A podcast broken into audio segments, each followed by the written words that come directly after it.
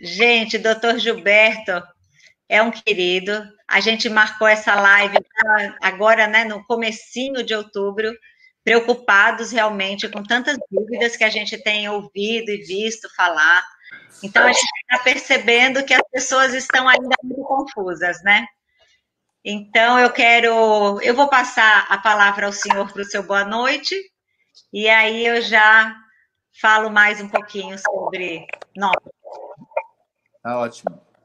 Boa noite, professora Rita. Boa noite aos nossos ouvintes, telespectadores, né?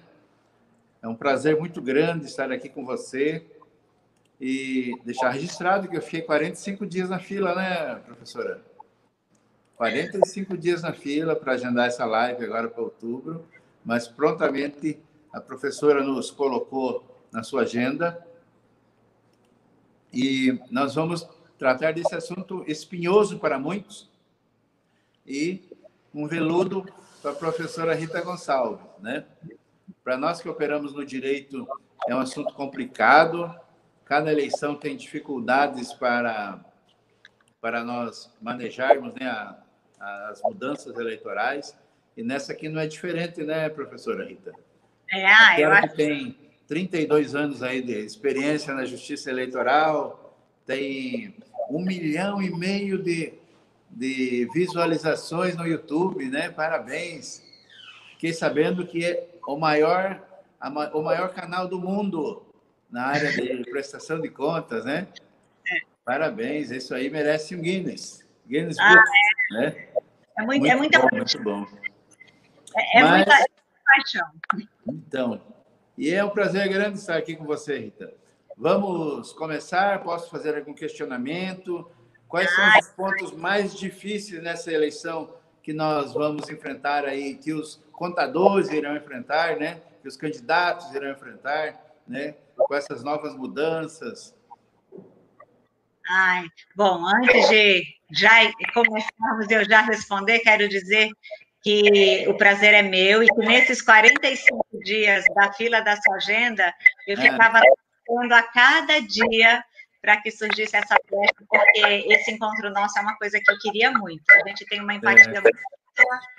E o doutor Gilberto é da OAB Registro, presidente da Comissão de Direito Eleitoral da OAB de Registro de São Paulo, e é um estudioso, trabalha com campanhas eleitorais há 30 anos há mais de 30 anos, então nós somos parceiros. Estamos contemporâneos ali, ó, juntos. Somos contemporâneos de corredores de tribunal. Tribunal, é. Então, é, é muito importante esse momento nosso aqui. Tá. É, o Pedro está falando que é melhor experimentar o fogo e acha que vai ficar melhor. Vamos. Melhorou? Vejam só se vocês acharam melhor assim. Melhor? Ainho chegou, Benedito Deliene, minha linda, Leonina. Gente, tanta gente querida passando por aqui, João Paulo Fernandes. E aí, gente? Helena, melhorou? Dê aí um sinal. Aqui tem som? Qual é o som que eles ouvem? E aí? Tá com cortes e falhas. Ai, que dó. Então, tá com então... cortes e falhas. Sem fone, então? Luciana, você está achando melhor agora com o fone? Ou estava melhor antes? Deliene, linda. E aí, nós gente? Já, viu, professora? Nós já estamos no meu Facebook aqui. Ai, né? que legal, que bom. Estamos no ar Melhorou, né? Da professora Rita e no Facebook aqui do Gilberto Veiga. Ótimo. Boa noite para o pessoal do Facebook do meu grande amigo, Dr. Gilberto Veiga. Prazer imenso estar aqui hoje falando sobre esse assunto que a gente sabe que tem muita gente ainda com dúvida. E a gente está aqui hoje para conversar e falar desse jogo de xadrez, né? Então, doutor Gilberto, eu posso começar então respondendo? Quer repetir a pergunta para o seu público ouvir? Sim. O que nós queríamos saber que chegou aqui para nós, quais seriam os pontos mais difíceis nessa eleição em relação à prestação de contas, é, as mudanças que nós tivemos aí, né? essas coisas novas, a abertura de um monte de contas, cinco contas para alguns candidatos. Faça uma introdução breve aí sobre esse tema, professora. Bom, a coisa mais difícil deste ano, para mim, dessas eleições, é a desinformação. Se você quiser deixar o seu sem som, Gilberto, só para a gente ver se fica né, melhor, né? Só para eu ir falando para não. Aí, acho que assim fica melhor. Eu acho que a desinformação, a falta de conhecimento, de leitura mesmo, é, estamos nós dois há décadas na Justiça Eleitoral fazendo eleição desde a época que a gente arrastava a urna de lona para lá e para cá e dormia embaixo da mesa fazendo contagem de voto em planilhas incansáveis que nunca batiam, dormindo no tapete embaixo da mesa. E eu posso assegurar que durante todo esse tempo, com a minha experiência na, na, na, no mundo eleitoral, né, no universo eleitoral, eu nunca vi eleições de tanta desinformação no sentido de não compreensão do regramento. E a culpa não é de quem não está conseguindo entender, é porque, de fato, o regramento está muito embaraçado. Junte-se ao embaraçamento um monte de gente com muita oratória, com muita dicção, com, muita, com muito traquejo nos convencimentos, convencendo as pessoas de coisas que vão ser difíceis lá na frente quando ela descobrir que não é bem assim. E como é que ela poderia se livrar desses entendimentos equivocados? Como é que esse profissional, esse contador que vai responder solidariamente por todas as irregularidades que tiver ali na prestação de contas que ele tenha participado. Imagine se foi orientação dele, e aí, porque ouviu falar de um, montou um raciocínio. Ouviu falar de outro, montou outra parte do raciocínio. Entrou num grupo, fez umas perguntas, printou as telas, salvou as mensagens, salvou outra parte do seu raciocínio. Foi para uma reunião, para um, um, um debate, uma organização, se reuniu, ouviu de algum jurídico, de algum partido, outro pedaço de informação. Aí montou esse desenho na sua cabeça e sai orientando o candidato. E aí eu fico vendo isso, assim, sabe, de cima do muro, olhando e pensando, Senhor Deus, a única coisa que as pessoas precisam nessa eleição é ler. Não precisa ter universidade, não precisa ter faculdade, não precisa ter especialização, PhD, nada. Precisa ter primário, ler, ler as palavras, interpretar. Então, às vezes, essa minha veemência na insistência da leitura é porque lá estão as palavras. E são as palavras que vão conduzir a sua interpretação do que fazer. Então, para mim, doutor Gilberto, fora esse regramento embaraçado, ter do outro lado os agentes sem saberem lidar com esse embaraço é, para mim, o é. maior problema dessa eleição. Não são os baixos limites, não são a, as dificuldades de conseguir dinheiro em pandemia, não são as condições né, de pós-guerra que a gente vive hoje, ninguém sabe direito o que fazer. Agora, a falta de leitura, de estudo, de dedicação para entender o que o regramento faz. E eu espero hoje, com as suas perguntas, aqui os temas que você me pedir para abordar, poder clarear, e eu vou fazer um convite para que todos que estão nos ouvindo, depois de me ouvir falar as coisas que eu vou falar aqui, pegue a resolução e pense assim: deixa eu ver se o que ela está falando faz sentido mesmo. Será que o que ela falou está certo? você vai formar o seu entendimento. Então, eu quero contribuir no que eu puder para isso. Legal, legal. Viu, professora? Um fato que enfrentei hoje ainda, e já estamos enfrentando desde o dia 27, foi o último, 26, o último dia, CNPJ de alguns já estavam prontos, né? saiu agora, e tem a famosa conta bancária, professora. Se não abrir conta bancária, não dá para movimentar. E agora nós temos conta de doação, né? as contas de FEFEC, as contas de fundo, as contas batom, conta dos negros, não sei como é que está, se poderia fazer um apanhado em relação às contas bancárias.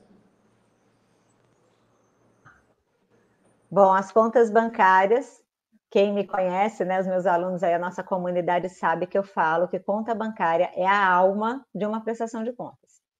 Primeira coisa, poderia ter contratado antes de abrir a conta bancária? Não poderia. Poderia ter é, pago, efetuado o pagamento de despesas? Também não poderia.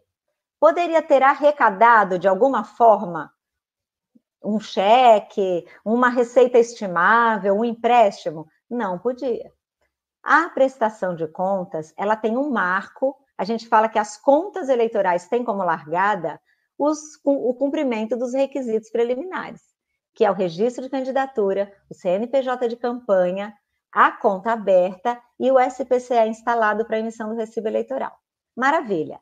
Depois que o candidato é escolhido em convenção, a partir dali, com o CNPJ dele já foi escolhido em convenção, ele pode fazer contratações para duas coisas que são consideradas regulares: instalação física e virtual do comitê dele eleitoral. Maravilha. Só que a gente sabe que os candidatos ficam naquela, naquele desespero, afoitos para começar logo a campanha, e aquela ansiedade de pensar, mas no dia 27 eu tenho que chegar com o negócio pronto. Como é que vai começar a campanha e eu ainda vou mandar fazer minhas coisas? Aí se antecipa, começa a fazer contratações sem ter a conta bancária. O que, que vai acontecer? Tudo isso que você fez antes da conta bancária, contratações valem, é, efetuam a despesa. A legislação diz assim: que os gastos eleitorais efetivam-se na data da sua contratação. Então, as despesas de campanha no dia que você contrata. Maravilha. Você não vai ter problema se você fizer essas contratações para a instalação física e virtual do comitê.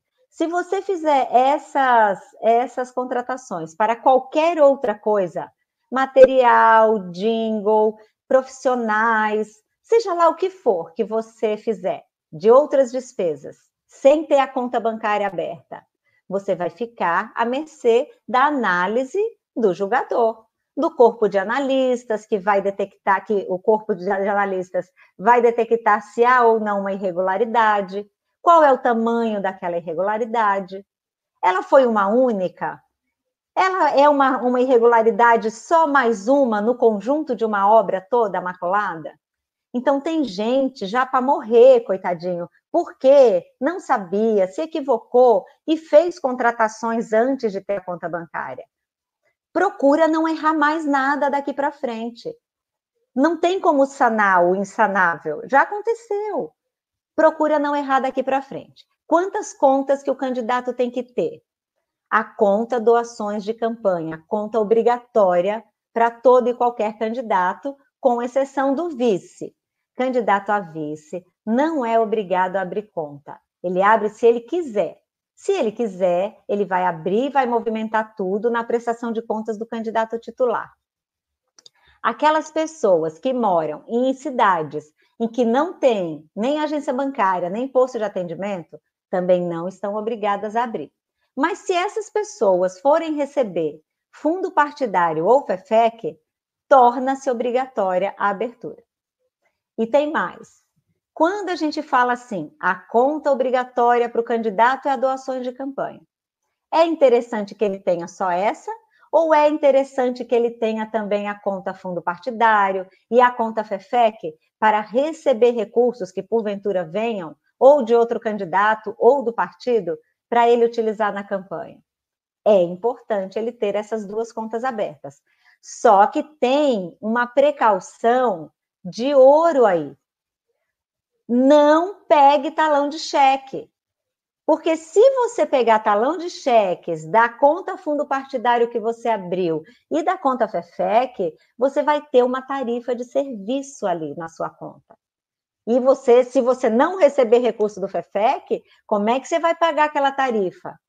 Não pode depositar em conta bancária recursos de origens diferentes. Não pode pegar o que tem sobrando na conta doações de campanha e passar para a conta fundo partidário ou para a conta FEFEC para pagar a tarifa daquele talão-cheque. Então, você deve, se puder, abrir as três contas por precaução, mas você não deve pedir talão de cheques das contas dos fundos públicos. Tarifas de manutenção são proibidas, é vedado. Então, se você não gastar nada, não entrar nada, abriu, encerrou, extrato inicial e, zero, e final com saldo zero, todo zerado, maravilha, tá linda a sua, sua conta bancária. Partidos. Então, candidato, três contas, e a depender da, da sua campanha, se você quiser deixar só uma aberta e decidir abrir as outras depois, a única que tem prazo é a doações para a campanha. E aí, falar uma coisa importante, Gilberto. O prazo da legislação é de até 10 dias da obtenção do CNPJ. Maravilha. O que está acontecendo esse ano? Pandemia, bancos perdidos, todo mundo batendo cabeça com os bancos. E aí, o que, que, vai acontecer se você não conseguir abrir a sua, a sua conta bancária dentro dos 10 dias? Você vai abrir assim que der. Enquanto você não abrir, não faça contratações, não faça gastos, não, não realize despesas, não pague nada, não contrate nada e não arrecade nada, nem estimável. E fica quietinho. A hora que sair a sua conta bancária, você dá o start inicia a sua campanha. Se a única irregularidade que tiver ali na sua prestação de contas tenha sido essa esse prazo perdido da abertura, mas não restar configurado que você movimentou nada, não for detectada nenhuma nota fiscal, que as notas fiscais chegam para a Justiça Eleitoral, então você vai ter ali um item para ser ponderado pelo juiz. Mas assim que possível, abra aquele documento que vocês levam na agência com hack, com os documentos pessoais. Ai, professora, mas os bancos exigem muitos documentos. Eles podem fazer isso? Eles não poderiam, porque a 23607 traz os documentos que ele tem que, que exigir e o comunicado Bacen 35979 traz o rol dos documentos que ele tem que exigir, ou seja, os normativos das contas eleitorais. Mas os bancos estão exigindo? Mas muito. E você vai ficar no embate? Ah, não vou dar isso porque não é permitido. Ah, porque não pode pedir. Entrega logo, resolve logo. O quanto antes você resolver, melhor. Não está conseguindo resolver de jeito nenhum? Juiz, cartório eleitoral. Cartório eleitoral, ouvidoria do banco, cartório eleitoral. Ministério Público. Agora, os responsáveis pelas agências respondem pelos artigos 3, 4, 7. Está lá no artigo 10. Acho que parágrafo 6, se não me fala a memória. E não esqueçam, noticiem, porque aquela data que você entregou o documento, aquela data vai ter que ser ponderada. Se eles estão causando embaraços, colocando óbices para abertura da sua conta, você vai demonstrar que aquilo não é um problema que dependeu de você. Agora, tá certo. deixa só eu falar um, um rapidinho sobre a, a conta do partido, as contas do partido, bem rápido, para a gente avançar em mais assuntos. Partido, até dia 26 agora, de setembro, tinha que ter aberto a conta doações de campanha. Conta obrigatória. Não conseguiu abrir, e agora? Ai, agora eu não consegui abrir, então, perdi o prazo, acabou. Não, vai abrir vai abrir o quanto antes. Não conseguiu abrir no prazo, abre depois. O que, que vai acontecer, professora? Vão desaprovar a conta do partido por causa disso? Não sei. O juiz vai analisar a sua conta e vai ver no universo do contexto daquela análise se vale, se vai desaprovar ou não. Aí, pessoal, Viu, professora? Você falou aí das várias contas, da, duas situações. O que está muito, o pessoal está muito oriçado, não tem dinheiro aí por causa da pandemia, não tem a doação para recursos próprios é, é pouca, né? Esse FEFEC, será que vem para os municípios? Como é que opera isso? É um fato novo? Ah. Eu fiz live com, com o nosso colega advogado Alexandre Rolo e com o Luiz Alberto Rolo, os dois irmãos. Os dois irmãos. Eles, eles falam assim: dinheiro do FEFEC para município pequeno, esqueça, né? Mas é uma situação nova, né? Diferente. É. Como que vai operar isso? E a conta batom das, das mulheres? Hum, vamos lá. Bom, então, deixa eu começar falando da conta, da conta dos partidos, aí eu falo da conta batom e falo do FEFEC na sequência. Primeira coisa, quais são as contas obrigatórias que o partido tem que ter? Obrigatória, obrigatória, primeiro uma, se for qualquer direção municipal ou estadual. Claro que todas têm que ter doações para a campanha, mas a direção nacional tem uma conta obrigatória, que é a conta da fundação. Então, não vamos falar de direção nacional, cuja única conta a mais que ele tem é a conta da fundação. Todas as demais direções têm que ter a conta doações de campanha, que é permanente e não se encerra. A conta outros recursos, ela não é obrigatória, só que ela é a conta da capitalização do partido é a conta que, que, pela norma, recepciona as sobras de campanha. Então, partido que não tem conta outros recursos aberta, não vai recepcionar sobras de todos os seus candidatos. E essas sobras vão para a direção nacional, como está lá nos normativos. Obrigatória doações para a campanha. Importante ter, mas não é obrigatória, infelizmente, a outros recursos. Fundo partidário, se o partido for receber fundo partidário, ele tem que abrir a conta fundo partidário, se ele for receber.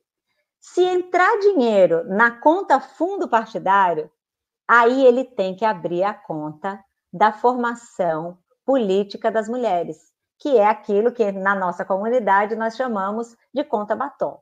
Não existe a conta feminina do FEFEC. Não existe isso. A única conta para as mulheres que a legislação estabelece, a 9096, podem ler todos os normativos. A única conta batom, que é a conta do percentual do fundo partidário, 5% no mínimo, que o partido vai aplicar em cursos, simpósios, eventos de capacitação para estimular a participação feminina. 5% do fundo partidário, totalzão, que entrar para aquela direção partidária. Entrou naquela direção partidária, na conta fundo partidário, a partir desse momento, ele tem a obrigação de abrir a batom, que é a fundo partidário da formação política das mulheres. Conta do FEFEC. Entrou dinheiro do FEFEC, o partido vai entrar dinheiro do FEFEC, o partido tem de abrir a conta FEFEC. Não existe, não tem obrigação nenhuma de abrir uma conta das mulheres para o FEFEC. Não existe essa obrigação. Agora, se o partido quiser, se ele achar que é mais confortável administrar, passar para uma conta das mulheres e daquela conta passar para outras, não tem problema nenhum. Todos esses extratos vão estar juntados, todas as informações vão estar na prestação de contas e vai ser analisado. Então, não há que se preocupar com isso. FEFEC. O FEFEC chegou na eleição passada, são 2 bilhões de recursos para as campanhas. Só que 2 bilhões parece um monte. Mas aí tem um detalhe: os partidos foram. É, é, dispuseram, as suas executivas nacionais dispuseram critérios de distribuição desses recursos. E aí o partido, a decisão do partido é soberana para decidir quantas e quais mulheres vão receber esse fundo e quantos e quais homens vão receber esses fundos. Isso não é uma, direção, uma, uma obrigação que a norma trouxe para que todos os candidatos recebessem, para que as mulheres recebessem todas de uma certa forma cada partido tem o seu critério de distribuição. Os candidatos têm obrigação de requerer ao partido essa, esse direito, né, esse recebimento do recurso, faz um requerimento e entrega, cada partido tem a sua via de recepção desse recurso, E aí, uma questão que vocês perguntam muito. E nos repasses? Tá certo um candidato a prefeito repassar dinheiro do FEFEC, fazendo material para candidatos a vereador de partido tal, partido X, se partido A, se partido B. Vocês têm que pensar o seguinte: toda vez que vocês forem fazer repasses do FEFEC, vocês vão pensar: o que eu estou fazendo aqui está de acordo com os critérios de distribuição desse fundo público? que a executiva nacional do meu partido decidiu, beleza, tá de acordo? É um, um item do checklist que você tem que, que atentar na hora do repasse. Segundo item do checklist que você tem que atentar, olhar os preceitos da resolução 23605 de 19, que é a resolução que fala do FEFEC. E ela diz que a distribuição só pode acontecer entre candidatos do mesmo partido ou entre candidatos coligados, dentro ou fora do município da circunscrição. Então, observem esses critérios. Está dentro desses critérios? Maravilha. Tem um terceiro ponto para você observar ainda.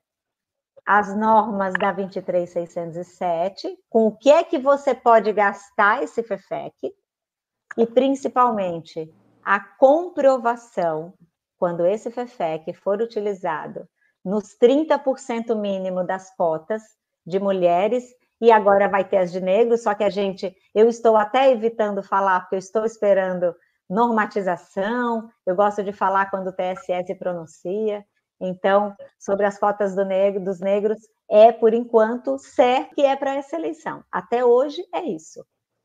Vamos aguardar os próximos acontecimentos. Agora, o que não pode, o que vocês não podem esquecer é comprove todo e qualquer fundo público que você utilizar na sua campanha da forma mais robusta possível.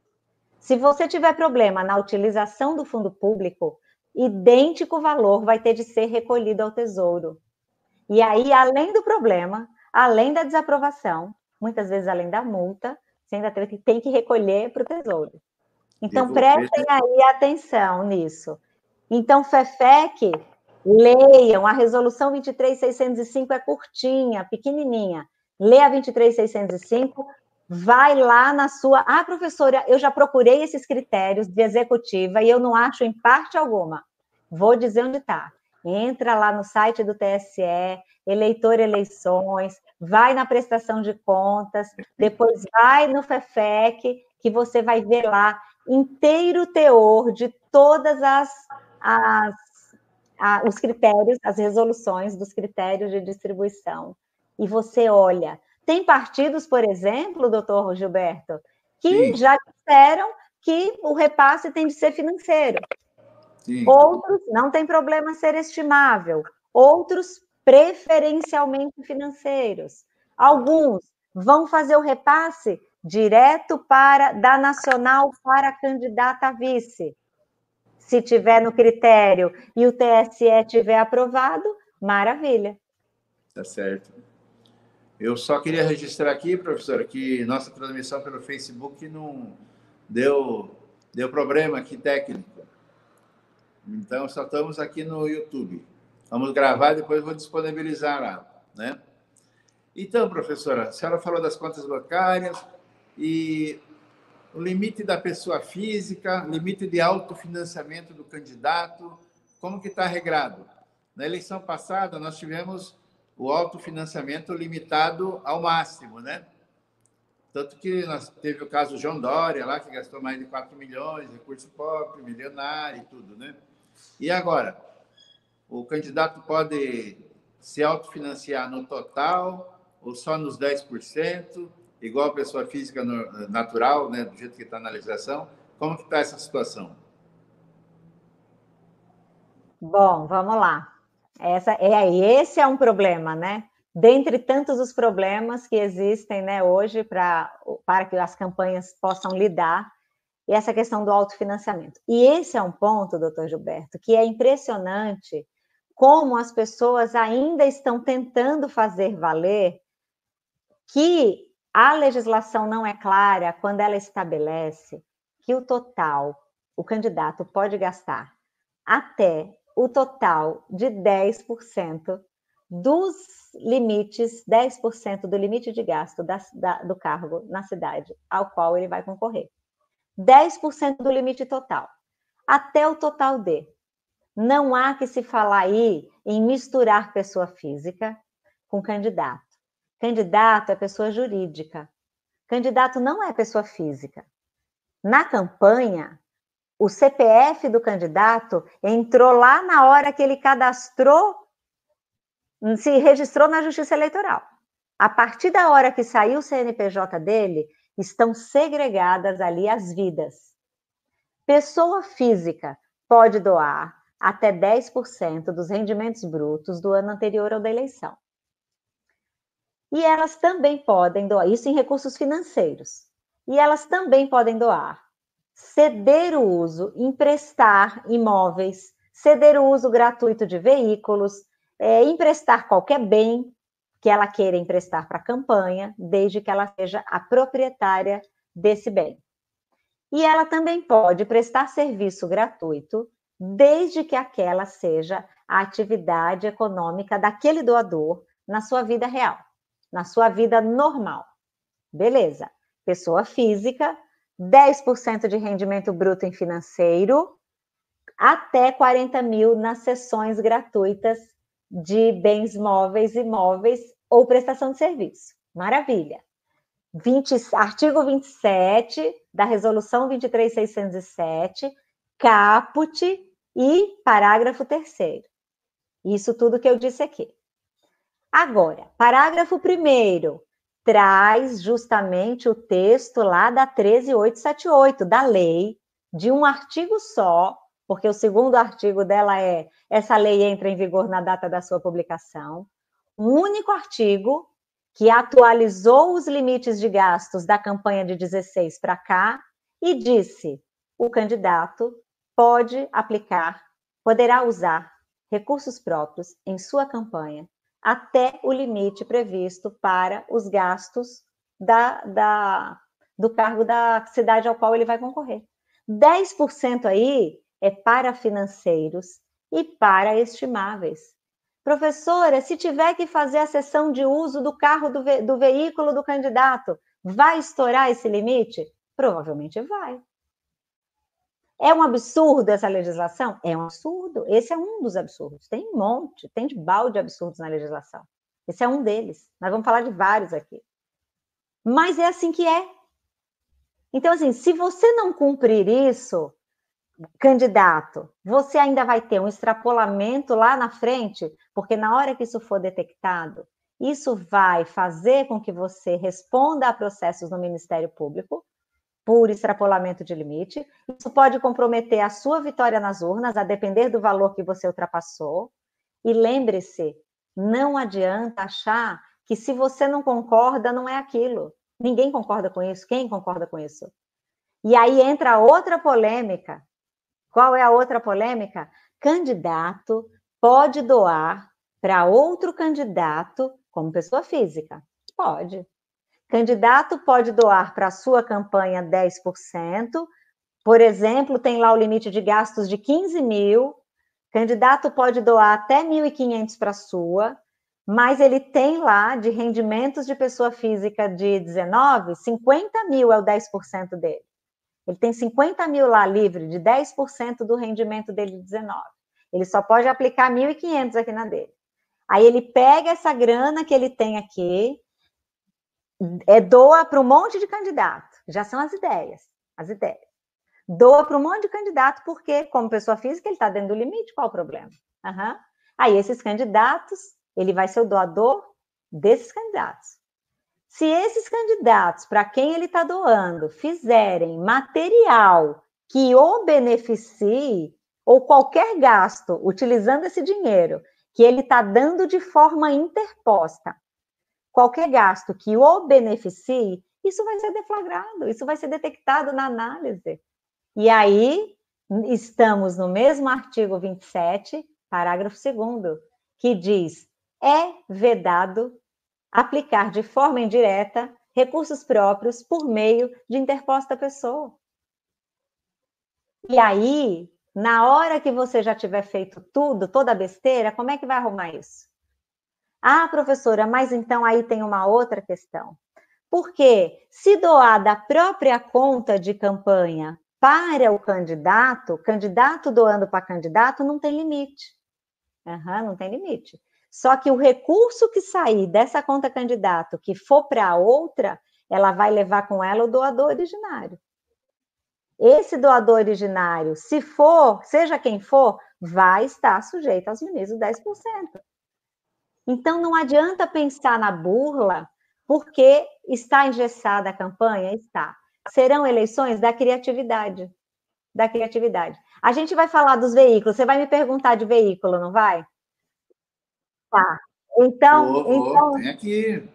É, vai então segura aí. Então, só para resumir, pessoa física, 10% do rendimento bruto do ano anterior ao da eleição de, de financeiro.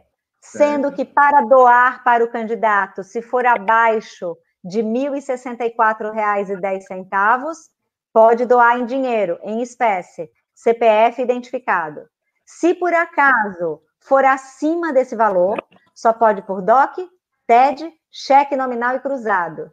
E tem mais uma coisa: na hora que essa pessoa que estiver é, doando se por acaso ela for uma pessoa que não teve rendimento em 19, ela não, ela, por exemplo, é beneficiária de programas de, bene, de benefícios sociais, de programas sociais.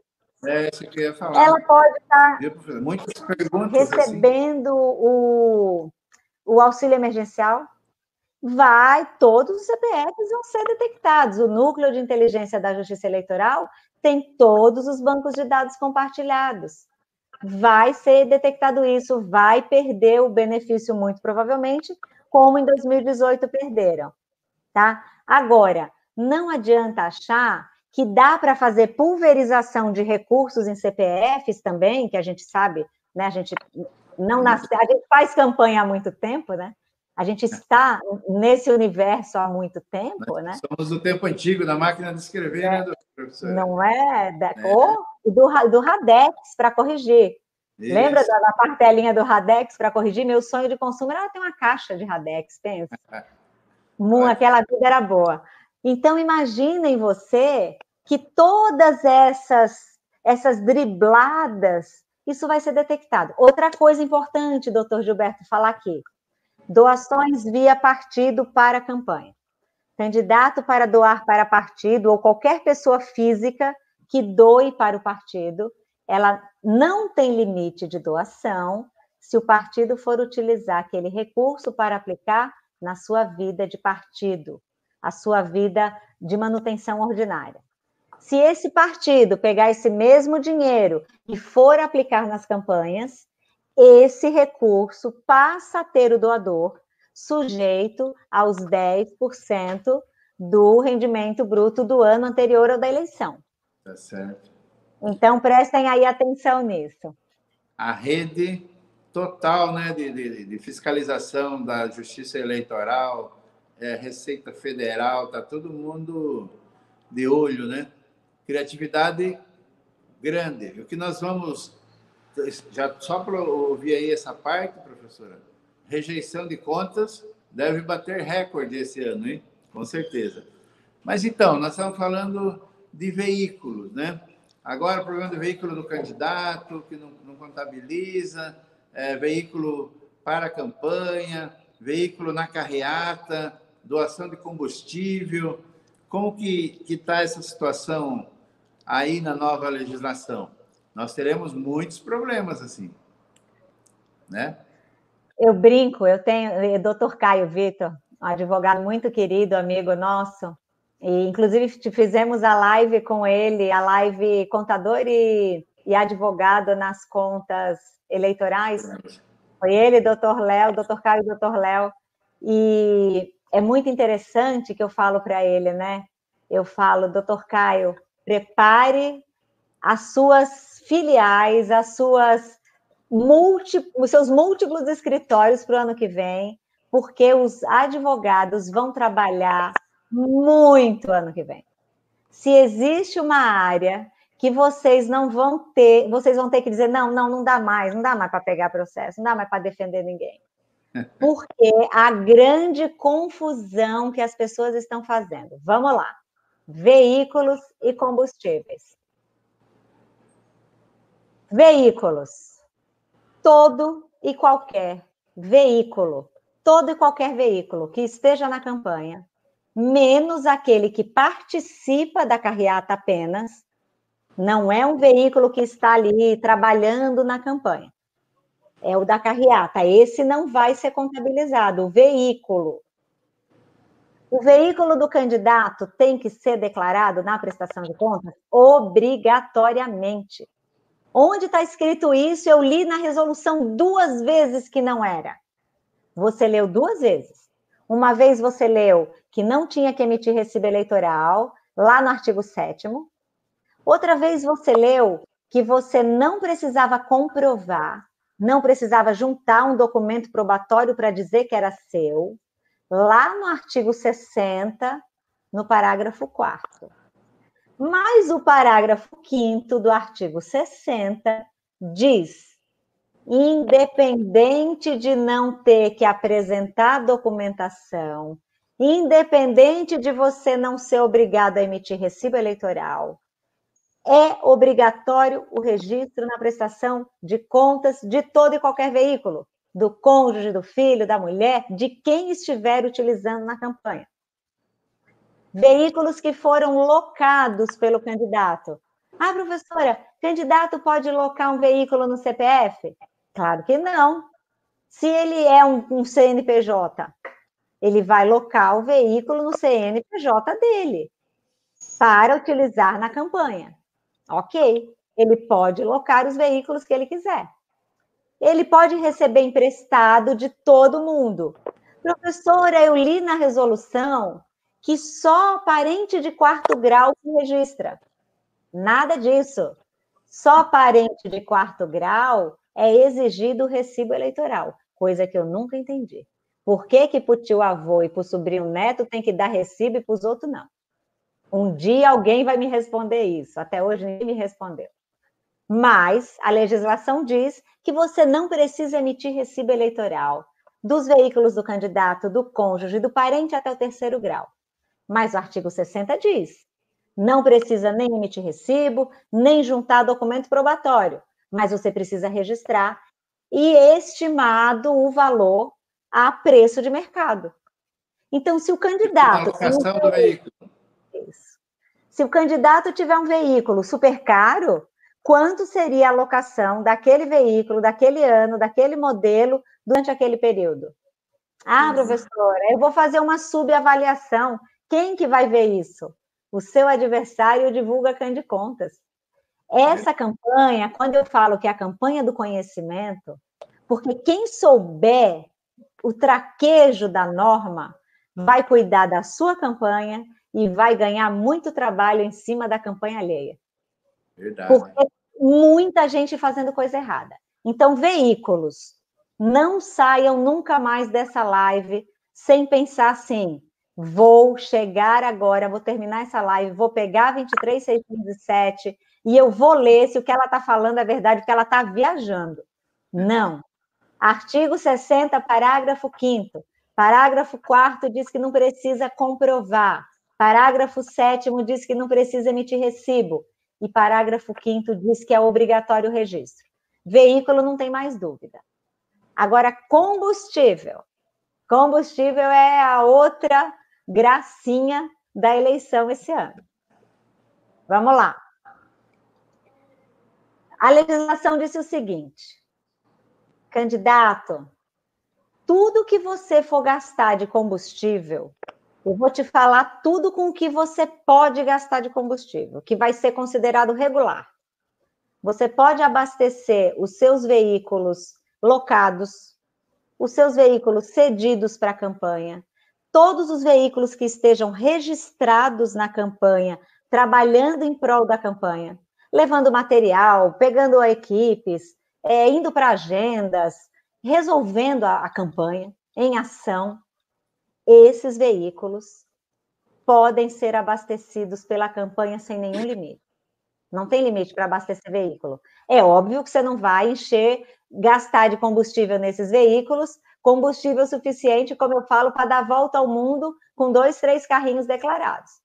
Aí você fala, para ter usado isso aqui, você deu a volta ao mundo dirigindo. Mas, ok até aí. A legislação disse também: se você morar numa cidade de interior e você usar gerador, beleza, você vai poder declarar o combustível desse gerador de energia elétrica, que ele também vai ser regular. Ótimo. E aí ele falou uma outra coisa, que é essa que gera uma muita confusão. Se você, candidato, decidir que você vai abastecer veículos em carreata, você decide. Você pode abastecer 400, 500 veículos. 50 mil, quantos você quiser, dentro do seu limite de gastos. Só que você só pode abastecer até 10 litros por veículo.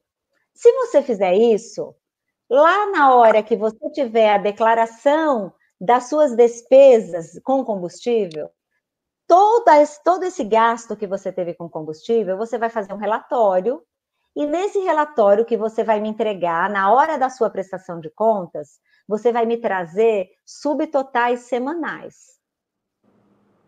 Isso que a legislação diz. E aí tem um artigo, areia movediça, Toda que semana, para ser uma coisa boa. semanal. semanal. Não precisa, é, é assim, ó. Você tem que fazer o relatório para a campanha toda. Mas semanalmente você tem que ter subtotais. Se você quiser fazer, se você quiser fazer um relatório por semana, não tem problema nenhum, você pode fazer.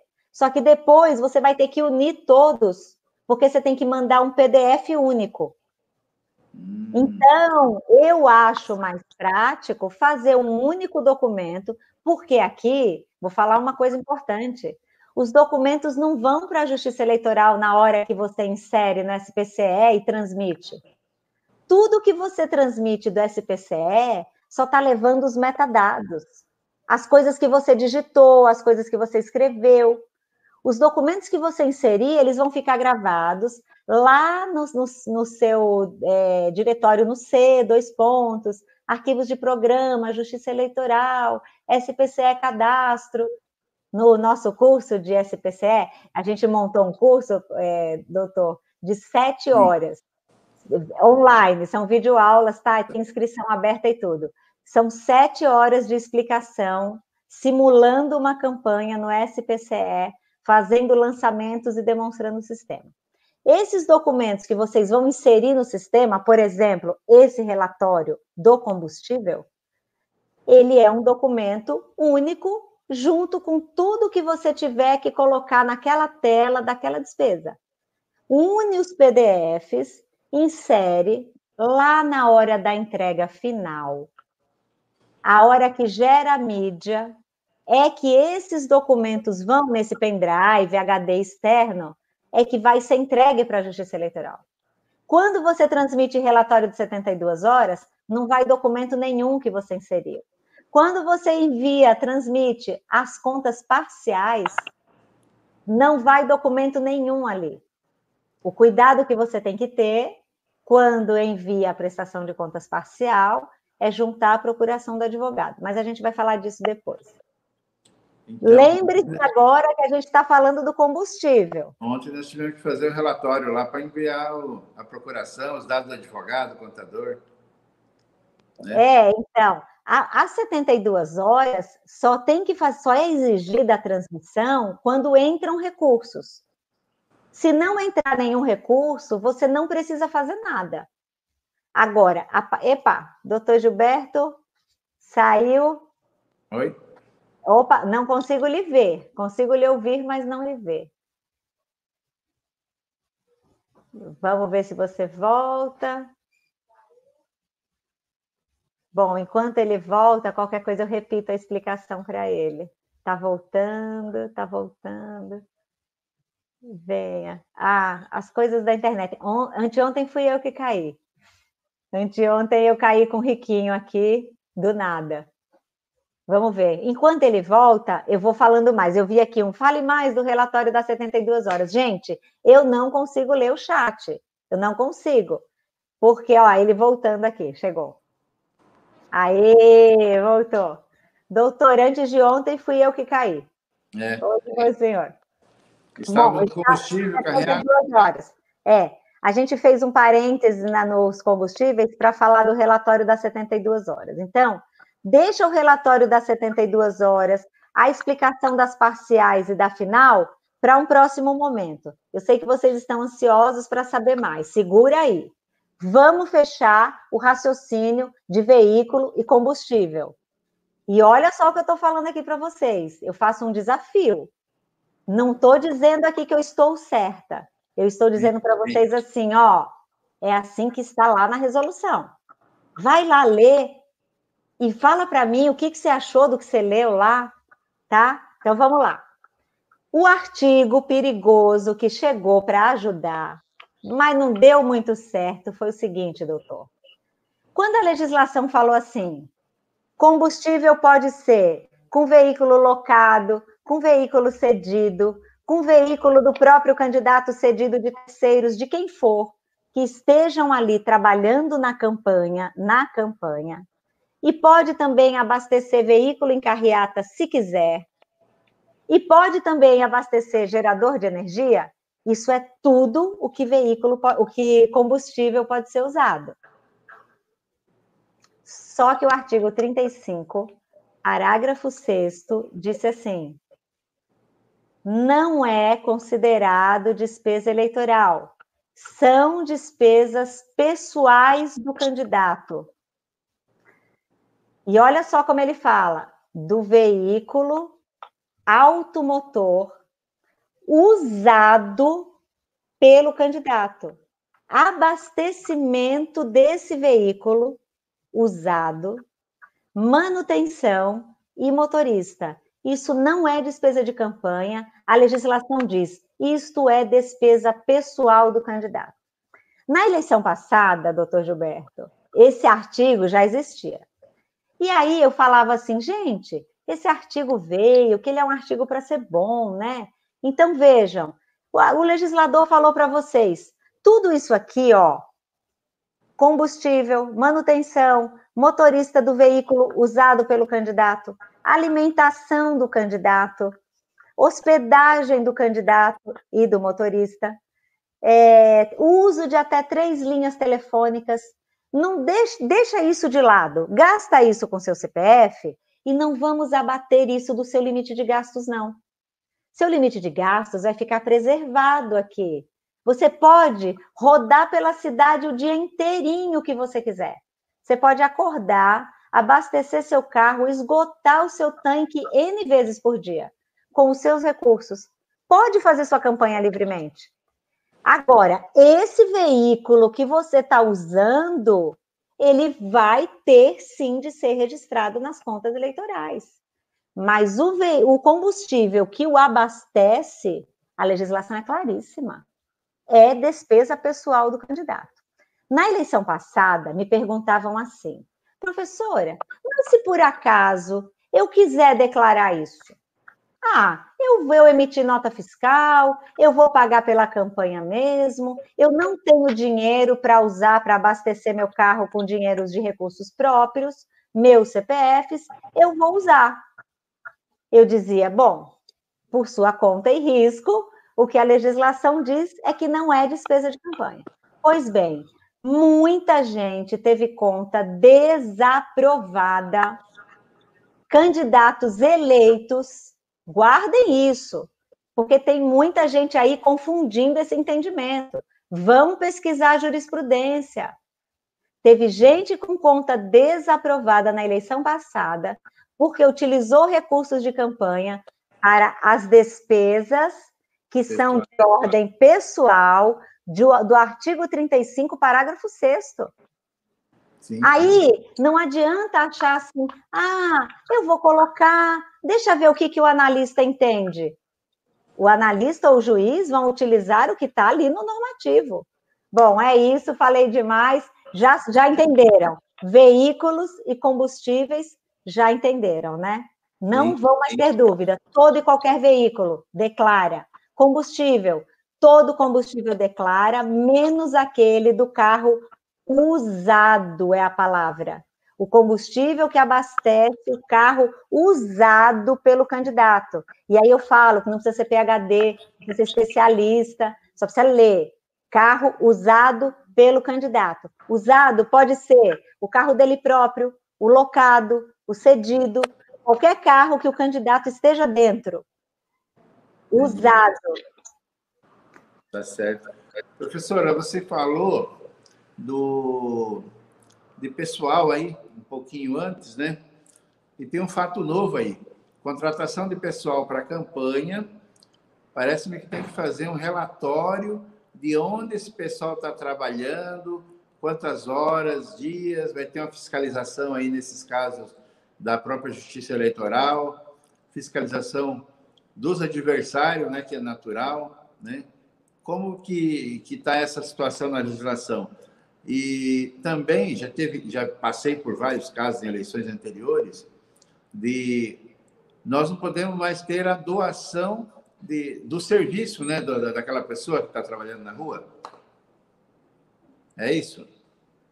Não, pode, pode sim. É assim, ó. Permanece o normativo de que é possível a mão de obra cedida, não há problema, existe ainda a permissão.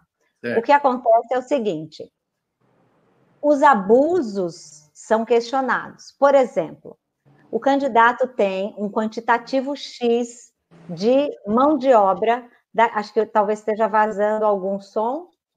Tá, o seu está desligado, o seu som, doutor? Acho que deu. Ah, melhorou, agora melhorou. É que deu um, um estampido. É, o, candi, o, o candidato pode contratar o limite que o TSE estabeleceu para aquela cidade, aquele cargo. Maravilha. Ali, ele vai poder fazer suas contratações.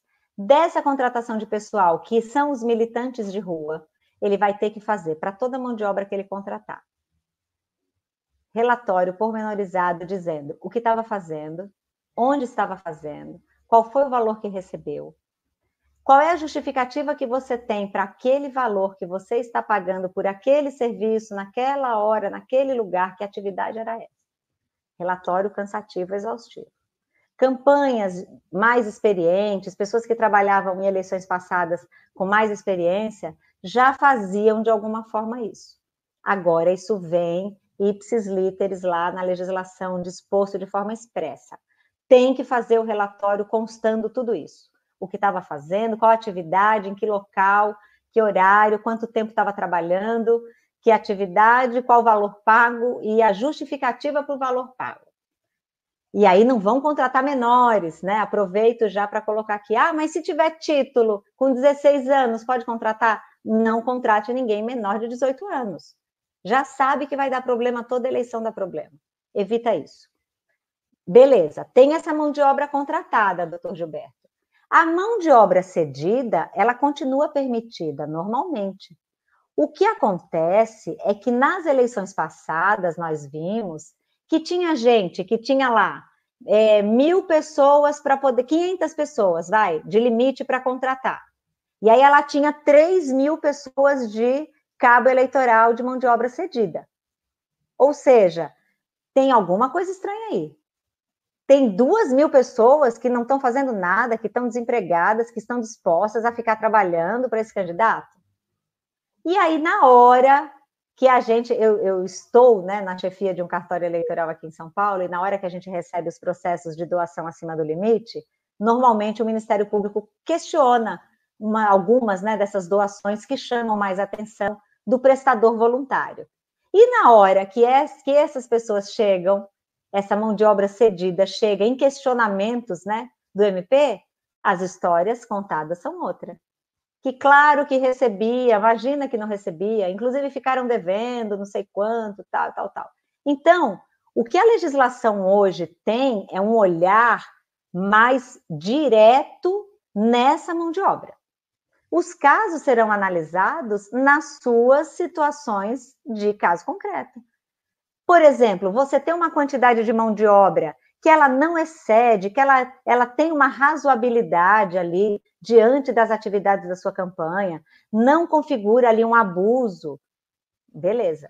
Outra coisa também, você tem ali uma, um pessoal de militância de rua que é esporádico, que vai um dia ali balançar bandeira, que vai outro dia ali distribuir um santinho, mas não é uma coisa que ela é frequente, constante. Vão seus parentes lá num dia, num jantar de adesão que você está fazendo, vão seus parentes ficar lá na frente, fazer uma fachada bonita, entendeu? O problema não é a doação do estimável, o problema são os excessos. Entendeu? E é isso que a Justiça Eleitoral detecta e que, claro, vai continuar dando problema. Professora, mas se, se só pode doar serviço aquele que tem aquela atividade como sendo da sua é, atividade econômica. Não existe formiguinha, profissão de formiguinha. Aqui em São Paulo chama muito, né, o, o mobilizador de rua, né, o ativista de rua de formiguinha.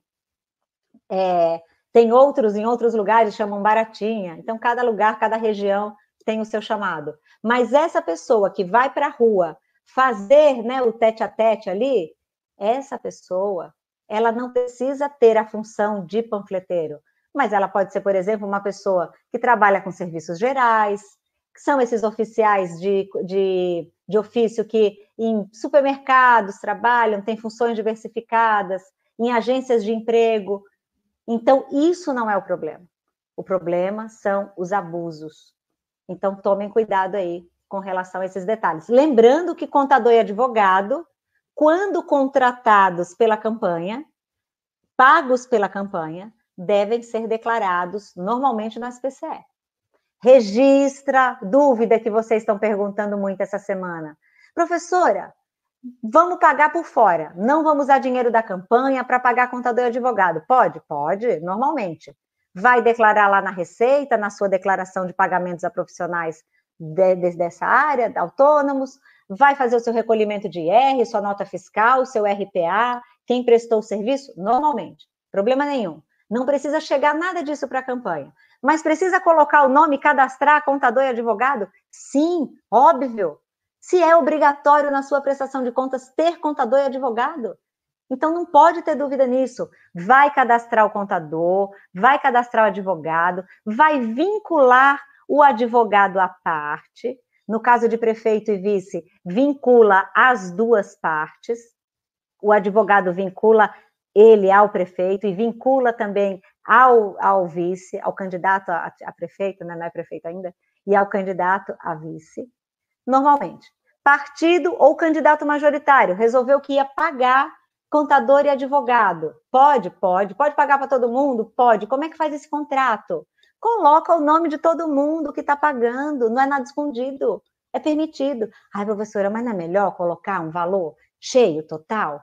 Porque não vai dar problema para o candidato beneficiado? Não vai dar problema. Mas e se o TSE mudar de ideia disso? Lá no meio da campanha, que é tão comum o TSE mudar de ideia no meio da campanha de algumas coisas, não foi o TSE que inventou isso. Isso é da lei. Não foi o TSE que decidiu que seria assim o assado.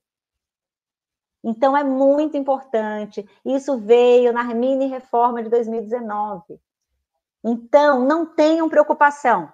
Candidato majoritário pagou para todo mundo? Faz o contrato com o nome de todo mundo. Candidato majoritário vai lançar na sua prestação de contas. Candidatos beneficiados não precisam. Eu quero colocar o contrato lá. Lindo, recomendo. Qual o problema de transparência? Coloque o contrato se você quiser. Coloque uma nota explicativa, se você quiser. Agora, utilizou recurso da campanha, tem que declarar obrigatoriamente a despesa de um e a despesa de outro. Isso não abate do limite de gastos. Então, fiquem tranquilos, contador e advogado está tranquilíssimo. Mão de obra contratada, não tem que recolher encargos sociais. Onde é que está isso, professora? Artigo 100 da 9.504. E o IR tem que recolher? Se pagar profissionais naquele valor da tabela da receita que tem que ter a retenção e o recolhimento do IR, sim. Vai ter que fazer DIRF? Vai. Os contadores lá no final do ano vão fazer a DIRF normalmente. Isso sempre foi assim, isso não é novidade. A, carte... a cartilha da Receita, do TSE e da Receita Federal, se vocês jogarem na internet, vocês vão achar. Ela é de 2016. O que está lá não mudou nada até agora. A não ser se tiver alguma mudança na tabela da Receita, e olhe lá. Peguem essa cartilha e olhem. Não tem que recolher encargos é, sociais da mão de obra contratada somente para a campanha. Partidos vão ter suas folhas de pagamento da mão de obra que ele contrata para a sua vida normal de partido. É diferente. Então, candidato não precisa ter essa preocupação. Uma colocação aqui, por acaso, eu estou olhando aqui de lado para ver a, as pessoas que estão nos assistindo e tem uma pergunta aqui que eu acho interessante nesse tema que, você, que a professora falou aí. Uma que eu acho que não é, não é o caso, não está correta. Presidente do partido receber fundo partidário e quiser pagar contador e advogado para todos, já conta como gasto com mulheres? Entendeu? Depende. Depende. Se você for do Rio Grande do Norte, a resposta é, é não. Porque o TRE do Rio Grande do Norte, é, inclusive, é, eu acho, achei muito interessante, porque assim começou a provocar agora essa questão, né? Hum. E, se tem uma, e se tem uma coisa que eu gosto né, nessa área, é de provocar reflexões, né? E isso é muito interessante. TRE Rio Grande do Norte disse o seguinte: respondeu a uma consulta, não é vinculante, né? Em tese vale só para aquele estado, que todos os repasses que tenham que ser feitos para campanhas femininas têm que ser financeiros. Agora, os demais partidos, como é que fica? Aquilo que eu falei lá. Você vai pegar os critérios de distribuição do seu partido e vai olhar se ele prevê essa possibilidade, se lá não está escrito também que é só financeiro. Agora, posso dar um conselho? Quanto mais você tiver coisa registrada, em benefício de gasto com as mulheres, como sempre, né, doutor Gilberto? Pessoas Sim. inteligentes gastam com as mulheres, né? As mulheres certas. Com as mulheres certas. Então, gastem, apliquem nas campanhas femininas. A jurisprudência está caminhando cada vez mais forte, fincando o pé, e agora também nas cotas né, raciais também é importante na proporcionalidade. Mas vamos, se a gente entrar também nesse tema, a gente não vai adiante. Vira noite. Mas, é, mas eu sei que você tem aí um rol de perguntas é um grandes. É interessante que nós temos muitos questionamentos, professora, em relação à vedete das eleições, aí, que é a internet, né, as redes sociais. O impulsionamento na internet. Tínhamos problemas lá na pré-campanha de impulsionamento moderado, né? Agora já estamos no processo eleitoral, na campanha eleitoral. O, como que o candidato vai pagar o impulsionamento? Ah, essa realmente é uma pergunta que está chegando bastante, né? Isso. O impulsionamento é o seguinte: o maior problema é agora querer contratar no cartão de crédito do candidato.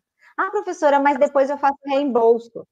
Re reembolso não é permitido, não é uma coisa legal. Ah, mas eu vi lá no SPCE que tem a rubrica reembolso. Sim, para você registrar quando você fizer besteira.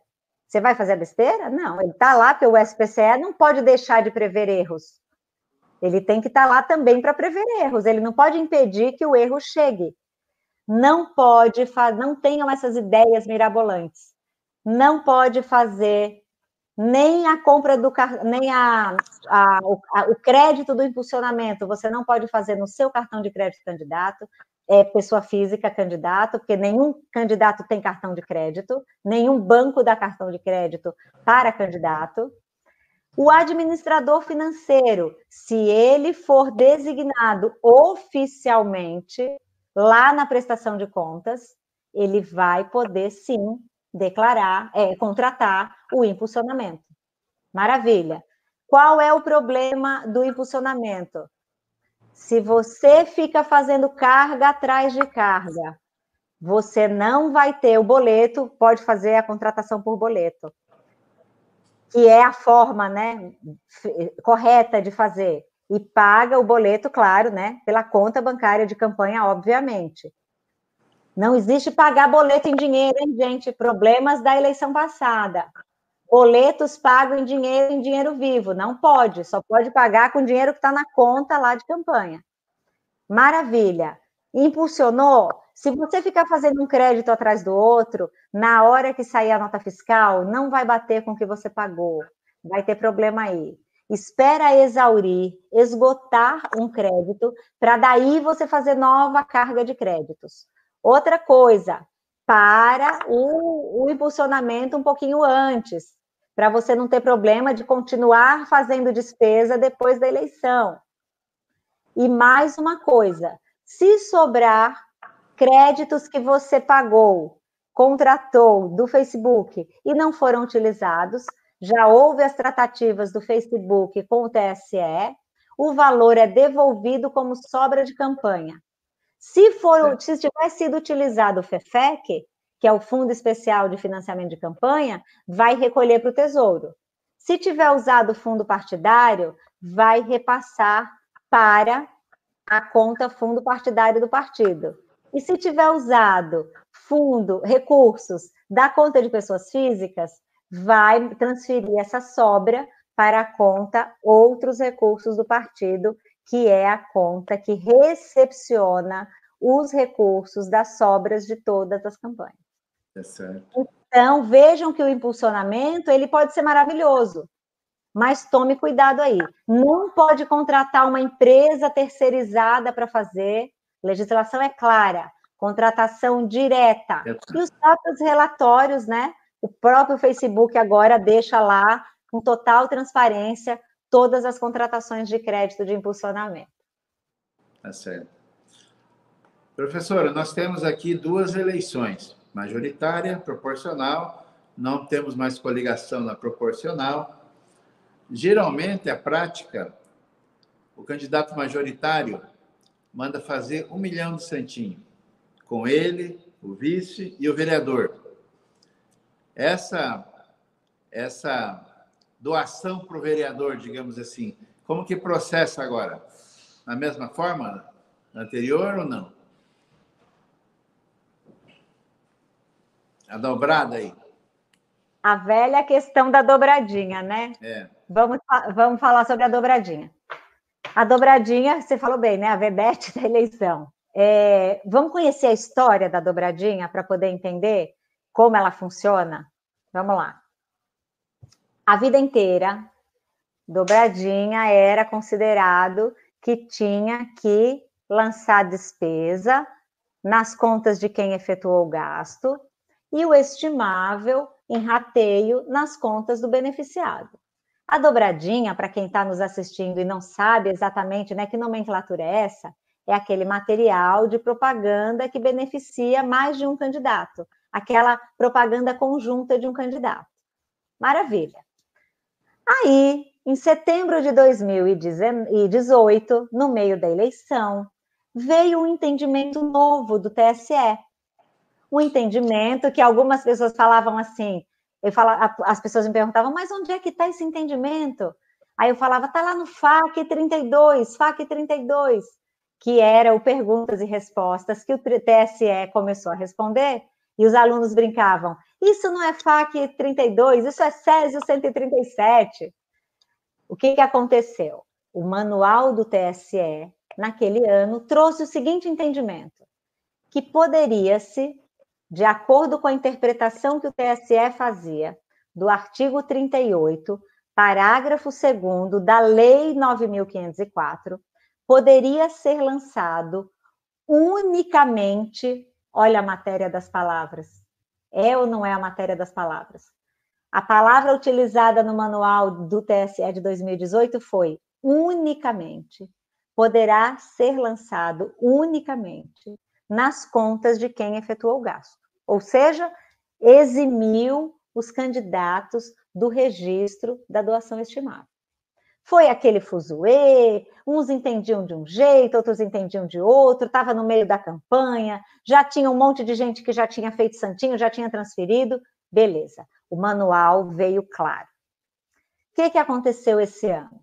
A resolução 23607 chegou e nessa resolução o artigo 38, parágrafo 2 foi inserido na resolução 23607 pelo menos sete ou oito vezes. Eu sempre convido todo mundo a fazer esse exercício. Abre a sua resolução 23607 no seu computador, dá um Ctrl F ou o seu, a, a sua forma de busca, né, a sua, tecla de atalho de fazer localização de, de trechos na, nos seus normativos e coloca em 38. Opa, caiu, doutor Gilberto. Voltou? Voltou. Voltou.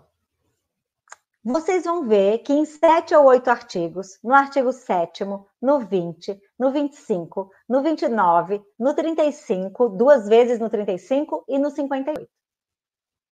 Na minha memória, todos esses artigos, vão lá neles. Em todos eles, ah, e detalhe, no sétimo tem duas vezes também. Em todos esses artigos, vocês vão ver que o artigo 38, parágrafo 2 está lá. O legislador teve alguma intenção em trazer tantas vezes esse 38, que diz o que o 38?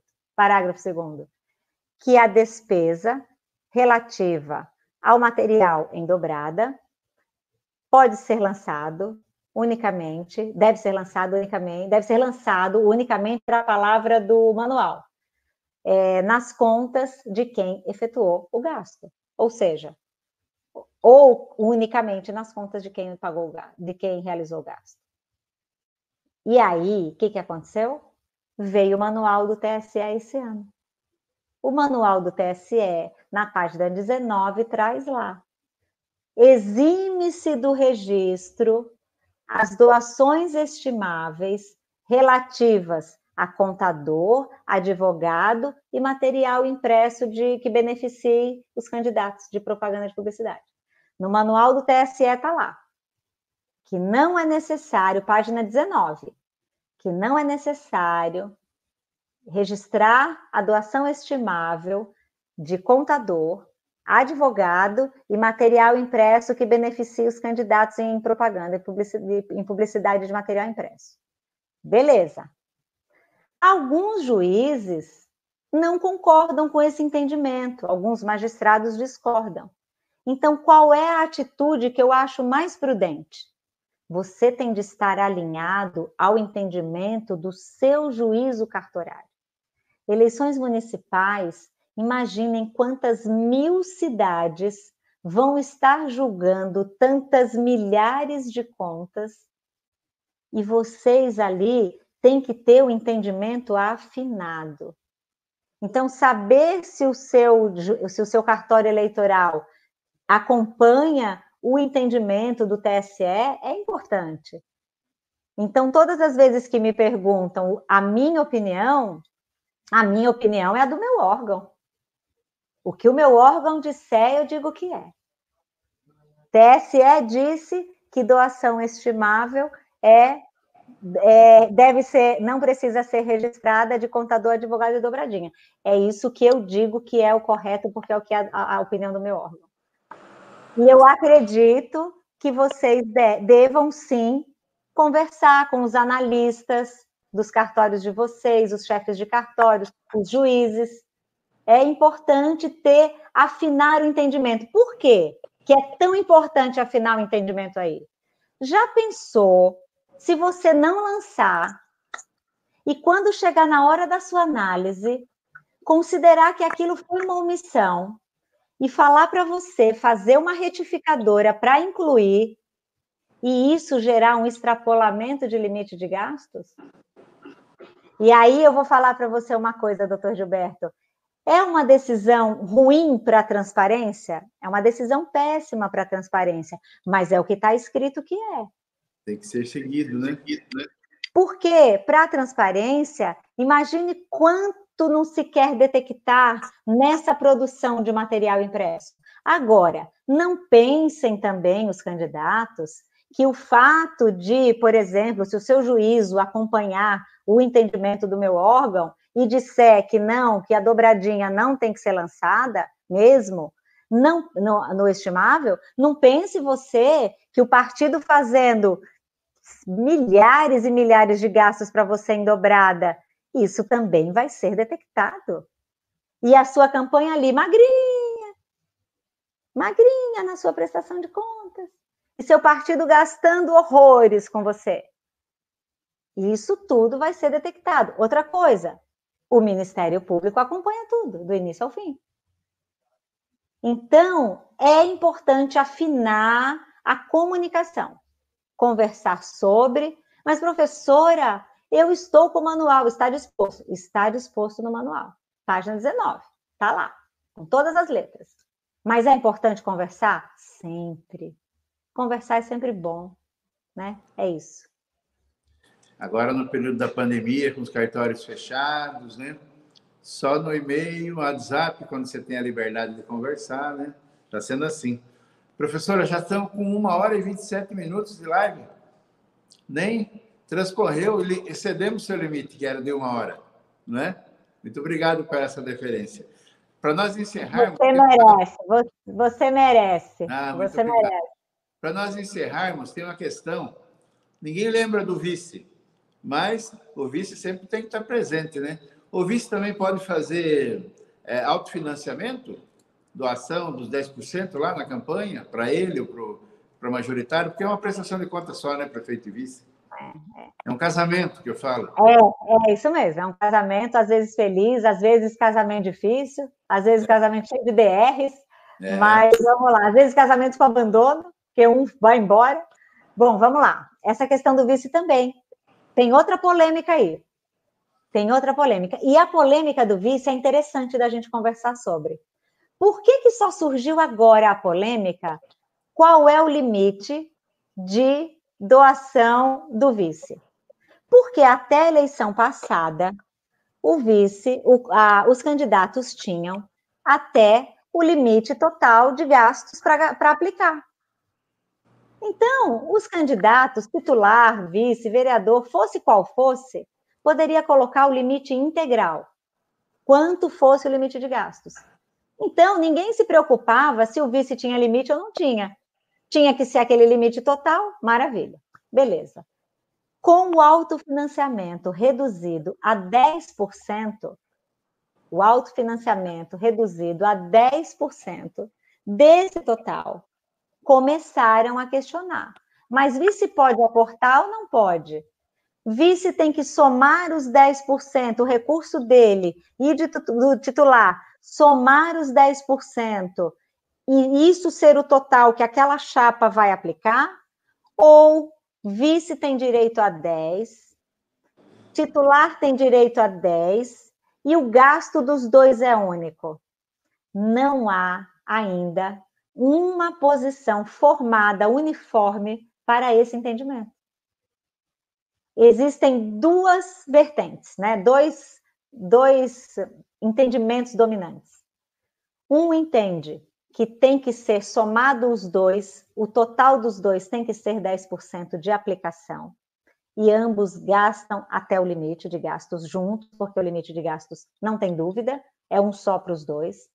E o outro entendimento diz, entende, entendimento, entende, ótimo. O outro entendimento pensa que o candidato a vice é um candidato como outro qualquer. Ele tem CNPJ, ele tem direito de aplicar na sua campanha quanto a lei determina para o candidato, mas ele não pode gastar além do que o limite de gastos estabelecido. Esse pensamento entende que cada um tem 10 e o outro entende que a soma dos dois é 10. TSE ainda não se pronunciou e, como é uma eleição municipal, muito provavelmente, se não houver um pronunciamento oficial sobre isso, vão ser os juízes quem vão decidir. E aí, olha que outra conversa interessante para você marcar aquela reunião, tomar aquele café ou aquela reunião no Zoom com o juiz e entender qual é o, a função. Se você perguntar qual é a minha opinião, eu sou muito legalista, né? Então eu sou uma pessoa da letra, da letra, da letra da lei. Eu fui pensei assim, onde pode estar a resposta para isso, né? Aí eu pensei, onde é que está dito quanto um candidato tem que aplicar? Na lei de um artigo só, a 13878. Lendo a Lei 13878, ela diz assim: o candidato poderá usar recursos próprios em sua campanha até o total de 10% do limite previsto de gastos do cargo ao qual ele concorre. O candidato poderá usar recursos próprios em sua campanha. Para mim, esse artigo não disse o candidato a prefeito e o candidato a vereador. Para mim, na minha humilde opinião, e que não tem importância nenhuma, a minha opinião, o candidato na Lei 13878, que tem direito aos 10%, não disse que era o candidato a prefeito ou ao vereador. O candidato. Para mim, candidato, o vice é um candidato como outro qualquer, com obrigação de prestar conta se o titular não fizer. Se por acaso o titular desistir e ele virar titular, ele tem que prestar duas contas, como vice e como titular. Sabia disso? Ele ganha outro CNPJ se ele virar titular? Se ele tiver um problema. Faleceu, por exemplo, o titular, ele virou o titular. Ele vai ter que prestar contas duas vezes. Sim. Ele ganha outro CNPJ, presta contas do período que ele era vice e presta contas do período que ele virou titular. Ele só não tem obrigação de abrir conta bancária e não pode fazer fundo de caixa. No mais, se ele não prestar contas, ele fica inelegível. Se o prefeito não prestar, ele fica inelegível. Ele pode prestar sozinho, se tiver qualquer problema. Então, no meu, na minha humilde opinião, o candidato tem direito. Mas aguardemos, o que importa é a opinião do juiz do seu cartório. Anote esses itens que a gente colocou aqui, monte uma pauta e fale, doutor, nós não podemos comprometer campanhas. Nós precisamos saber, porque a gente não quer estourar limite. A gente não quer fazer a coisa errada. Se falar que é 10 para os dois, maravilha. Os dois vão aplicar o total de 10. Se falar que cada um tem 10, maravilha. Mas as regras do jogo têm que estar claras. Se não tiver, vão atrás de deixar clara, porque senão isso vai comprometer a campanha. Se você tiver a interpretação equivocada, que é diferente da do seu juízo, você está errando sem má fé, mas você está errando por uma interpretação equivocada. Então, é muito importante que vocês dialoguem mesmo com os juízos de vocês. Se falou, professor, em regras claras, eu estava fazendo uma pesquisa hoje de impulsionamento, respondendo uma representação. Aí fui lá no site do Ministério Público, tem um e-book lá, uma cartilha. Regras claras. É, aquele, aquele máxima do futebol lá, né? A regra é clara. Uma bela cartilha lá, a regra é clara. E põe tudo que está, do jeito que você falou, tem que estar tá na lei, né? E vai ser fiscalizado assim. Mas é. eu queria agradecê-la, professora. Já passamos, já passamos do todos os, os limites de horário aqui. Cedemos nosso limite de 10% de doação aí. É. Você merecia. Ó, você ficou 45 dias na fila. Isso. 45 dias na fila, tinha que ter direito à live dobradinha. a nossa dobradinha, a gente registra toda a estima que temos um pelo outro. Muito obrigado, muito obrigado. Essa foi a live talvez do tema mais espinhoso da campanha, né, professora? Porque regras eleitorais, alteração de horário, nós fizemos várias lives aqui com vários professores renomados também. Na eleição em si, se vai tocando ali, entendendo e tal. Mas no ponto contábil, nas regras da prestação de contas, esse tal de SPCE, né? Tudo Ele é lindo. tudo no PJ. Ele é maravilhoso. É, temos que fazer um curso de pós-graduação só para entender. Vamos. que nós temos é. a, o curso é. da professora Rita Gonçalves, né? Ah, eu fiquei devendo, eu fiquei devendo falar sobre as 72 horas na hora que deu a sua queda. É. Eu ia começar a falar das 72 horas, aí alguém perguntou, foi a hora que eu consegui olhar o chat, porque depois que a gente começa aqui eu já não vejo mais nada. Sim. E, e a, a, a, pessoa perguntava, eu não lembro agora o nome, mas eu acho que era uma aluna minha, falava assim, fale mais sobre as 72 horas, rapidinho. Que aí eu falo 72 horas, parcial e final, para a gente colocar a cereja no chantilly do nosso bolo, que não ah, pode deixar, né? Então vamos lá. As três formas de prestação de contas. 72 horas, como funciona? Não entrega nada, não faz nada de diferente, não, não precisa me pedir modelo de relatório financeiro. Professora, me dá um modelo do relatório financeiro? Não existe. Você vai, tudo que entrar em recursos financeiros na conta do candidato ou do partido, dúvida também aí importante. Professora, o partido, quando está lá na conta SPCE, entrou recurso, também tem que fazer a transmissão das 72 horas? Sim, sim, sim, sim. Tem que fazer a transmissão das 72 horas. Nós falamos na nossa comunidade que a transmissão é das 48 horas, para não ter furo. Prevenção, né? Cuidado! Né? A gente fala sempre que ó, você vai depender de internet, de um equipamento, de não ter um problema ali num bug na hora da transmissão, de você não estar na estrada.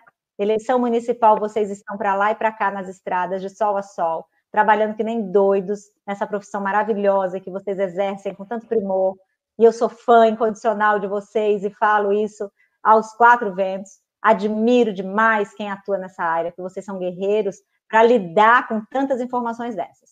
48 horas para transmitir. Quando transmite? Quando fez uma despesa, tem que transmitir? Não. Quando cadastrou representantes? Não precisa. Quando recebeu um estimável? Não precisa. Entrou dinheiro financeiro, Recurso na conta bancária. Entrou recurso na conta bancária, dispara o alarme das 48 horas. Eu sempre falo, cuidado com os depósitos às sextas-feiras, porque para nossa comunidade 48 horas vai dar no domingo. Mas para vocês que vão lidar com 72 horas, tentem lidar com 48. Imagine o depósito na quinta, que às 72 horas dá no domingo, e aí a pessoa pensa assim: ah, hoje é domingo, não tem expediente bancário, eu só vou fazer a transmissão do relatório na segunda-feira. Perdeu o prazo. Relatório financeiro, para quem que quando é que transmite? Quando entra recurso do próprio candidato, de pessoa física, do partido, do PFEC, de outro candidato, da vaquinha, todo e qualquer crédito todo e qualquer crédito, todo e qualquer crédito, você vai transmitir o relatório das 72 horas. 72 horas é isso. Na hora que for para o Divulga Can de Contas, o que, que você vai ver lá? Tudo que você já tinha digitado, ele leva. Ah, professora, apareceram gastos meu lá. O relatório das 72 horas não é só para receitas estimáveis. A obrigação de você transmitir é quando você recebe o crédito. Mas ele leva as informações que estão lá. Quando é que se registram as coisas na SPCE? Quando acontece a história ou quando paga a história? Os gastos devem ser registrados na data da contratação. Não é na data do pagamento. Mas eu não vou registrar, porque se der alguma coisa errada, eu vou esperar Vou registrar só depois no pagamento. Isso pode dar problema. Porque se for uma coisa que o seu adversário está vendo, que aconteceu, e está vendo no Divulga Candy que você não lançou, e isso tiver guardado para você lançar depois, você vai ter a conta desaprovada por não informar na prestação os fatos na data, na cronologia em que eles ocorrem.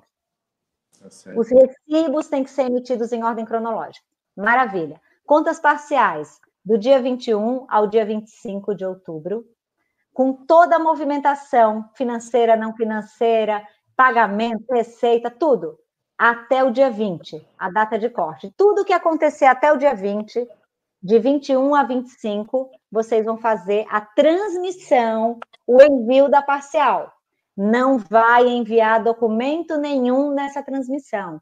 Ah, eu tenho que colocar todos os documentos na, no SPCE antes da parcial. Ele vai ficar todo na sua máquina. E se você tiver coisa para juntar, você vai ter que tirar aquele e botar outro. E a luzinha dele lá, a marquinha vai estar tá verde. Você vai estar tá achando que já botou e não botou, está incompleto. Então, segura, estuda a inserção dos documentos. Na parcial, vai um arquivo para o TSE, nada mais. Aí tem um detalhe mega importante para os advogados aí que estão nos ouvindo, da nossa querida OAB de registro, esses profissionais maravilhosos aí que estão nos assistindo, e de todo, todo o Brasil, né? Que a gente tem alunos aqui do Brasil todo assistindo a gente. Entregou a parcial, vai aparecer o número do PJE no SPCE em até 48 horas, vai ser rápido. O tempo do processamento do TSE. Vai aparecer no Divulga Can de Contas e vai aparecer no SPCE. Um ou dois dias ali depois da entrega, da, do envio, é a palavra melhor, do envio, que você não entrega nada, você envia a parcial. Na hora que tiver esse número, imediatamente o advogado tem que juntar a procuração dele lá no processo judicial eletrônico PJE. Mas, professora, se eu já tiver inserido a procuração no SPCE e eu fiz o envio da parcial, essa procuração já não foi? Não foi. Não foi. Ela está na sua máquina, acredita, confia na tia. Ela vai estar tá lá, paradinha na sua máquina. Você tem obrigatoriamente, você contador, administrador financeiro, seja quem for, você próprio candidato, você direção partidária, tesoureiro, quem estiver operando o, o SPCE, que é um sistema maravilhoso, que eu amo de paixão, que eu peguei ele no colo há 20 anos atrás, quando ele nasceu, com quatro cinco telinhas, e hoje ele está aí lindo, cheio de mensagens, e, e, e, cheio de backups novos, enfim, sete horas falei sobre ele, sobre essa paixão pelo SPCE. Aí você vai fazer normalmente depois o envio da sua prestação de contas final. Aí, na prestação de contas final, na hora que você inserir todos os PDFs OCR, anotem com amarelinho, estrelinha, letras grandes, luminoso, tudo que vocês usam para chamar atenção. Alunos que fizeram digitalização em 2018, não vai ter nada físico, vai ser tudo virtual a entrega, todos os documentos digitalizados. Se entregar documentos que o PDF não é OCR, não vai ter como a Justiça Eleitoral analisar suas contas. Você vai ter que tirar todos e juntar todos novamente. Tem campanhas, vocês sabem, com muitos e muitos e muitos documentos significa que vocês vão juntar esses milhares de documentos e relatórios de mão de obra, de combustível, da comprovação material dos gastos. Vocês vão juntar isso tudo lá na frente sozinho de uma vez? Não. Você pode ir juntando antes, à medida que aquela tela que você está fazendo o lançamento esgotou tudo ali. Você não tem mais nada para acrescentar. Se era um pagamento que você foi fazer, pegou ali a contratação que você fez, o cheque que você pagou, o recibo que você recebeu daquele cheque que foi emitido, sempre digitalizem os cheques que vocês emitirem e escrevam não a ordem, porque esses cheques ficam rodando no mundo, não conseguem encerrar conta, tem conta desaprovada, porque tem dinheiro na conta que não tem saída, e os bancos loucos no final do ano para cancelar a conta quando o CNPJ é baixado. Colocar não a ordem no cheque elimina todo esse problema. Pelo menos, né, minimiza a possibilidade de problema, porque problema sempre acontece em qualquer coisa. Né? Muito, né? Então é isso. Vai inserindo os documentos que você ainda não completou. Aquele que ainda vai entrar coisa, você vai digitalizando e vai deixando numa pastinha no seu computador. Depois você vai unir tudo e vai inserir. Na hora que você inserir todos os documentos fez a transmissão da final, não precisa assinar mais nada. Gente, não existe certificação digital. Ai, professora, me obrigaram a comprar certificado digital para todos os candidatos. Alguém já está vislumbrando aí um mercado, um filão para ganhar dinheiro e está com essa história de que tem que vender certificado digital. Se tivesse, gente, estaria nos normativos. Só essa pessoa soube que tinha que emitir, que tinha que dar certificado digital. Todo mundo tinha que comprar certificado digital. Não precisa. o SPCE automaticamente, até hoje também, né? Eu estou falando, porque tudo muda o tempo todo, daqui a pouco decidem aí de uma hora para outra, mas não poderiam porque não está na lei. Então, se não está na lei, não está no mundo. Então, na hora que fizer essa transmissão, vai gerar a mídia.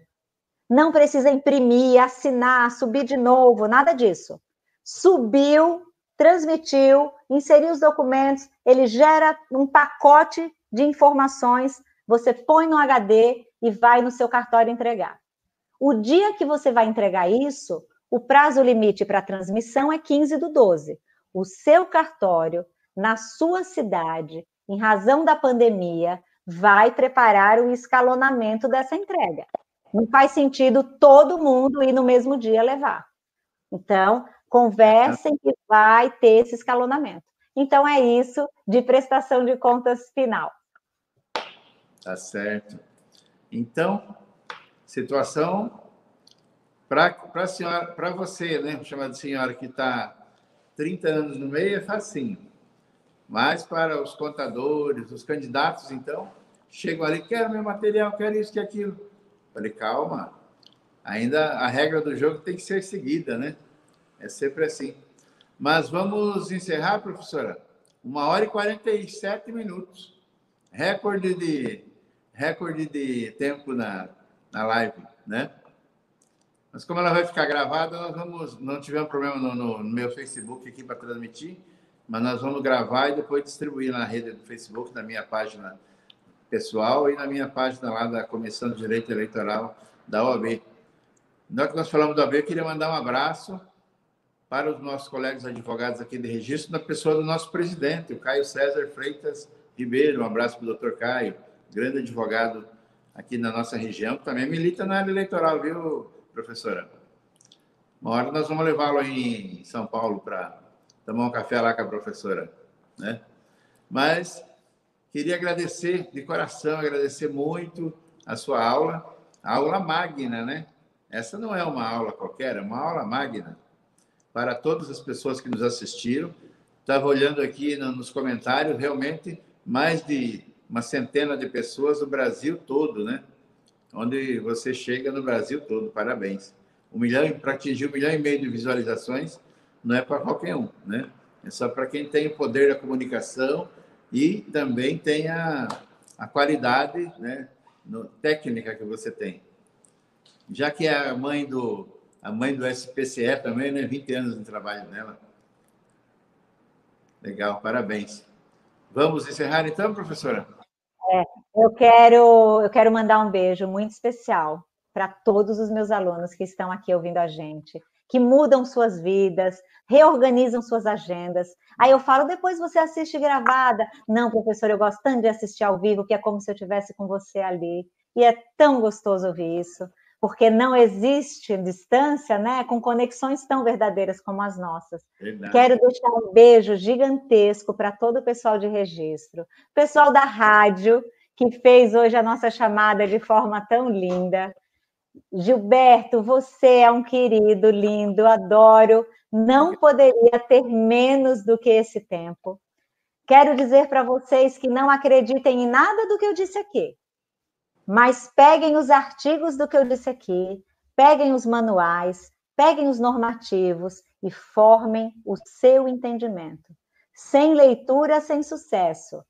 A, sem a nossa é leitura. Não adianta achar que vai pegar um poporri de informações aí da internet e vai Não. sair especializado. Essa eleição é a eleição daquela pessoa que tem humildade de encarar de frente o significado, a sintaxe e a semântica das palavras. Não precisa ter pós-graduação, não precisa ter nenhum título master, precisa ter feito, ter tido uma ótima professora de português que tenha te ensinado a interpretar textos.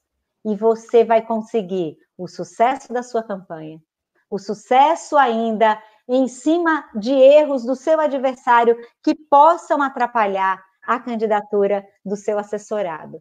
Beijo para os meus alunos todos, para os meus amigos dos tribunais, dos cartórios, minha equipe dos sonhos, minha família, que me dá toda a estrutura e me compreende nessa ausência para eu ficar mergulhada na minha paixão, que é tornar simples, caminho suave, as normas da prestação de contas. Verdade. Então, muito obrigado, professora Rita Gonçalves. Muito obrigado a todos que nos assistiram, né? Um abraço a todos e boa noite. Boa noite. Beijão. Beijo grande para você. Beijão, querido.